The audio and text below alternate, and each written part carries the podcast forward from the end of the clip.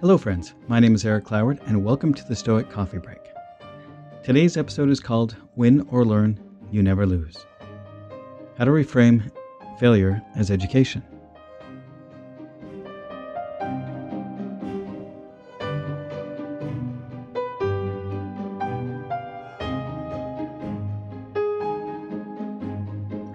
I have a card in my office that I look at from time to time, and it says, Win or learn, then you never lose.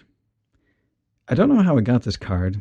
I honestly cannot remember where it came from, but I really love that quote. So much so that I have it sitting on my music keyboard on top of my desk. And I try to make sure that I look at that daily. I don't always do a good job of it because I get distracted easily. But I have it sitting there so that when I do notice it, that hopefully I can remember that when I feel like I'm failing at something, that I can remind myself that I'm just learning something. So, why is it so hard for us to look at things with this kind of perspective? Why is it so difficult to be okay with making mistakes or making missteps or not getting things perfect? I think a lot of it has to do with our education system because from the day that we start school, we're encouraged to get good grades. We're encouraged to do what the teachers expect from us. So we learn how we're measured and tested and quantified, and we learn what is considered good and bad. And as we get older, we're often discouraged from figuring things out. We're discouraged from being curious or exploring. And instead, we focus too much on coming up with the right answers. And this kind of thinking leads us to focus on the outcome too much and only judge what happens based upon what others or what we have set up to think is the correct outcome.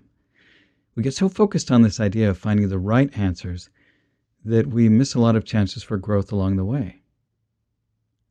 Now, what if you could look at everything that happens to you as something you could learn from?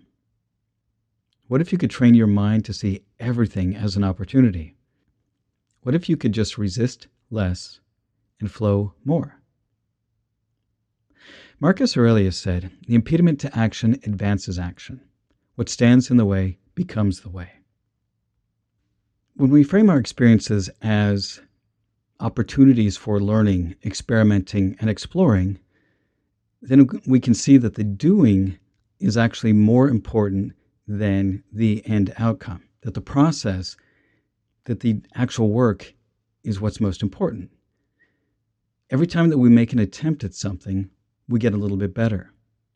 We find that we become a little more efficient at what we're doing. Maybe we have a little more impact on what it is we're trying to get done. And every day is a step forward, getting us to where we want to go. Every challenge that we come across is just one more lesson that we get to learn. And each step that we have to repeat, the better we get at doing it. Every challenge that we come across is just one more lesson that we get to learn. When we focus on process, we're doing the things that we can control. When we take each challenge as a step in learning, then we learn to refine that process. We may even start with one process and improve on it, and then throw the whole thing out just to create a new one altogether when we find that the other one doesn't serve us. If we're too hidebound to how things have been done, then we miss the opportunity to find better ways to do what we want to do and accomplish our goals. When we're willing to be in a of learning, then we always win. Because even if we make a mistake, we learn something from that. When we are only looking to win, then we miss out on so many parts of the experience, and then that also sets us up for the possibility of losing. Now, let's take some real world examples of this.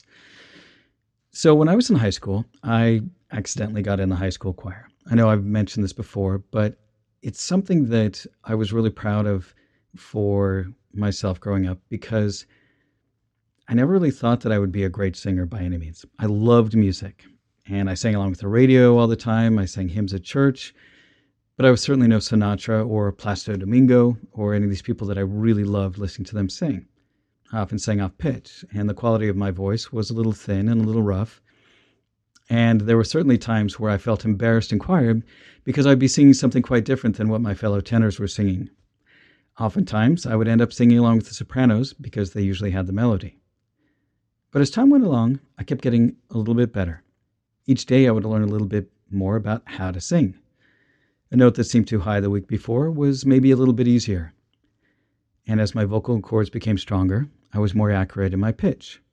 As my lungs strengthened, I was able to hold my notes a little bit longer. The timbre of my voice became a, a bit smoother and a bit richer. I also took voice lessons from a really great teacher who helped me build a strong foundation for correct singing. And at first, it was really scary to stand in front of a single person and sing. I couldn't hide behind the other people in the choir. And especially because he was really a great singer. But I knew that if I wanted to get better, having somebody help me get there and get to know my voice and how to use it would help me develop the processes I needed to become a better singer. I learned exercises to strengthen my voice, exercises to get better at hitting the right pitch. I learned how to move my mouth and my neck and my body to create the sounds that I wanted. I learned how to breathe to get the most power and control out of my voice. I learned how to sing delicately while still staying on pitch. But interestingly enough, a little bit of a side note here, I found that the biggest impediment to becoming a better singer was worrying about how good I was in comparison to others. When I would get down on myself about how I didn't sound as good as Jim or Jeff or some of the other people in choir who had been singing for years, I would get incredibly nervous and anxious and all the things that I had learned up until that point would almost fly out the window. And I wouldn't sing nearly as well as I could when I was at home or singing in front of my vocal, vocal coach because I was so worried about what they would think of me. The more I worried about what others thought, the worse I sang. And the less I cared, the better I sang. Now, I think that a lot of my success in learning how to sing came because I didn't know what I was doing at first, and I was okay with not sounding great when I started off. I remember thinking when I successfully auditioned for the choir and got in that it was going to be a great way for me to learn how to sing. The overall outcome was that I just wanted to learn to be a better singer, which was something that I did have control over. But if my goal had been to sing a certain number of solos or to have a recording contract or something that was outside of my control, then there was a pretty good chance I was going to fail. Now, the thing is, is we all know this on a cognitive level. We know that we should be able to learn from our mistakes. But it's one thing to know it, and it's another thing to be able to do it. So, how can we apply this a little bit better in our real lives?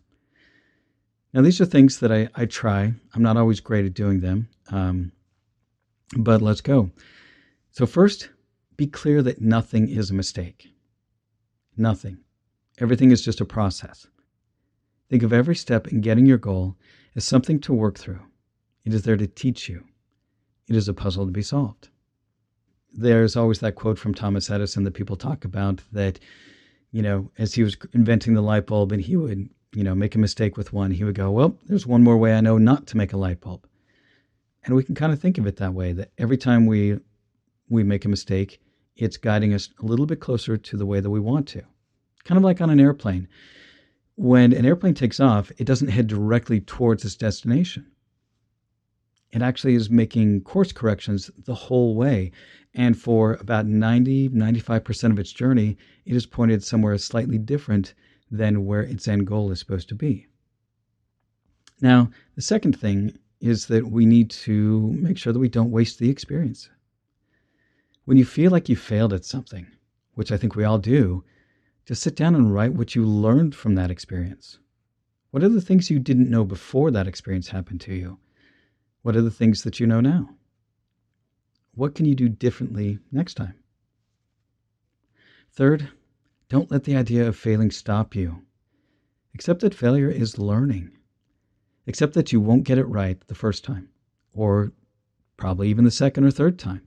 In fact, you may never get it right. But if you learn something from it, well, then you've succeeded. The goals that we set should be guides, like stars that help us along the way. But if we only judge our success by whether or not we achieve the stated goal, there's a greater chance we'll fail and a greater chance we won't actually learn something. If your goal is to learn what you can from trying different things and improve based upon your experience, you'll have a much better chance of actually succeeding. So, this is the end of this week's episode.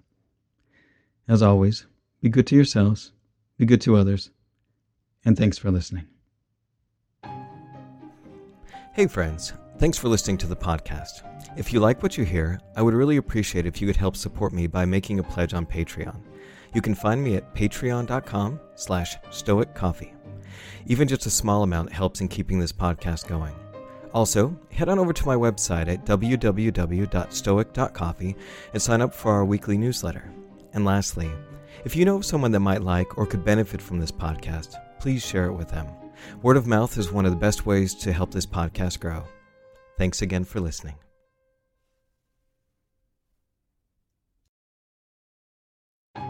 Hello, friends. Thanks for listening to the podcast. If you like what you hear, head on over to patreon.com slash stoiccoffee and help support this podcast by becoming a patron. Also, swing by our website at www.stoic.coffee where you can sign up for our newsletter and buy some great looking shirts and hoodies at the new Stoic coffee shop. Also, if you know of somebody that would benefit from or would appreciate this podcast, please share it. Word of mouth is always the best way to help this podcast grow. Thanks again for listening, and we'll talk to you next week.